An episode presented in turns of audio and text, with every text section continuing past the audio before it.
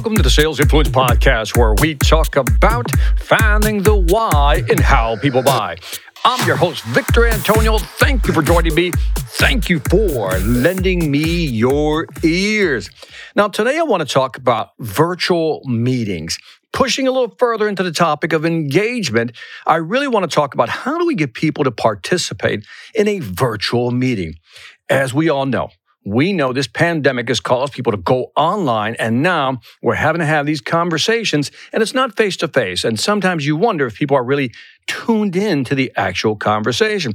So, how can we ensure that the engagement rate is there? One study showed that when the camera is on, people engage at 80 to 90% more, but when the camera's off, they engage at like 40, 42%. So we want to make sure, first of all, that the camera's on. But how, once we have the camera on, how do we get them to lean forward and pay attention? Well, I think I have a couple of options for you to consider. First of all, let's try this. Let's get everyone to contribute something in the end. Or at the end, we want everybody to contribute. Here's how you're going to do it. First of all, when you're setting up the meeting, kind of begin to condition people by telling the folks who are going to attend the meeting that at the end of the meeting, everyone, I mean everybody, has to contribute, option one, contribute at least one idea to whatever discussion was being had. This is important because if you're forcing everybody to do at least one, one item to discuss, then all of a sudden they're going to start thinking, okay, I better think of something because they're going to ask me at the end. So I better be prepared with something. And you'll notice a radical difference in people moving, leaning in forward rather, to have a conversation or listen in to see how they can actually contribute at the end. So begin by priming them with something that they'll have to contribute at the end. By the way, you can put a top spin on this thing by saying, hey, we want you to contribute something, but also contribute something of significance. In other words, a particular insight. Don't just give us a simple answer or just say, you know, what he said, what Victor said is a good idea. Uh, that's kind of what I was going to say. Have everybody literally contribute. Another way of doing it is to have everybody write down one idea at the end of the meeting. Again, the better the, the, the way you use this approach and the way it's more effective is that nobody gets to hear anybody else's answer.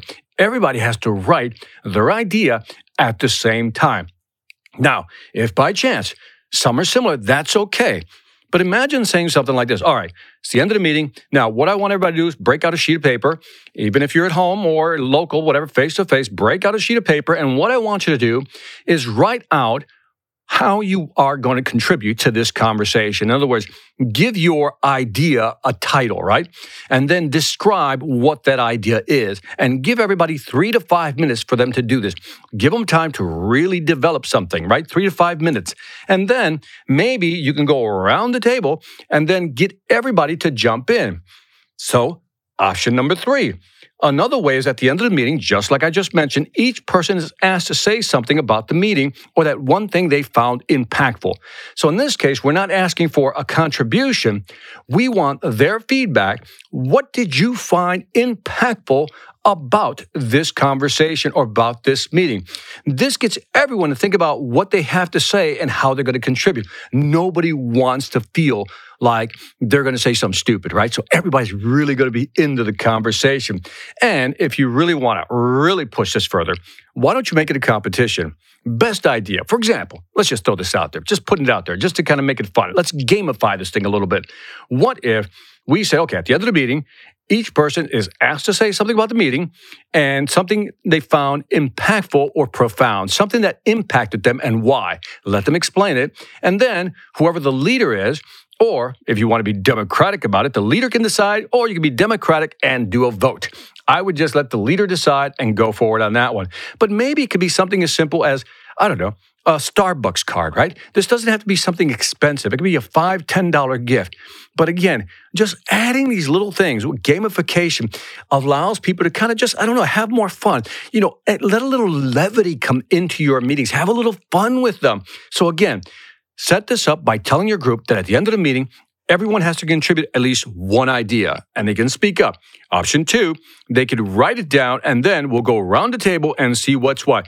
Or simply at the end of the meeting, option three, have everybody come up with one thing they learned from the meeting, something that was impactful or profound. And if you're daring, let's gamify this thing just a little bit. And that is it for this Sales Influence podcast. Thank you for listening.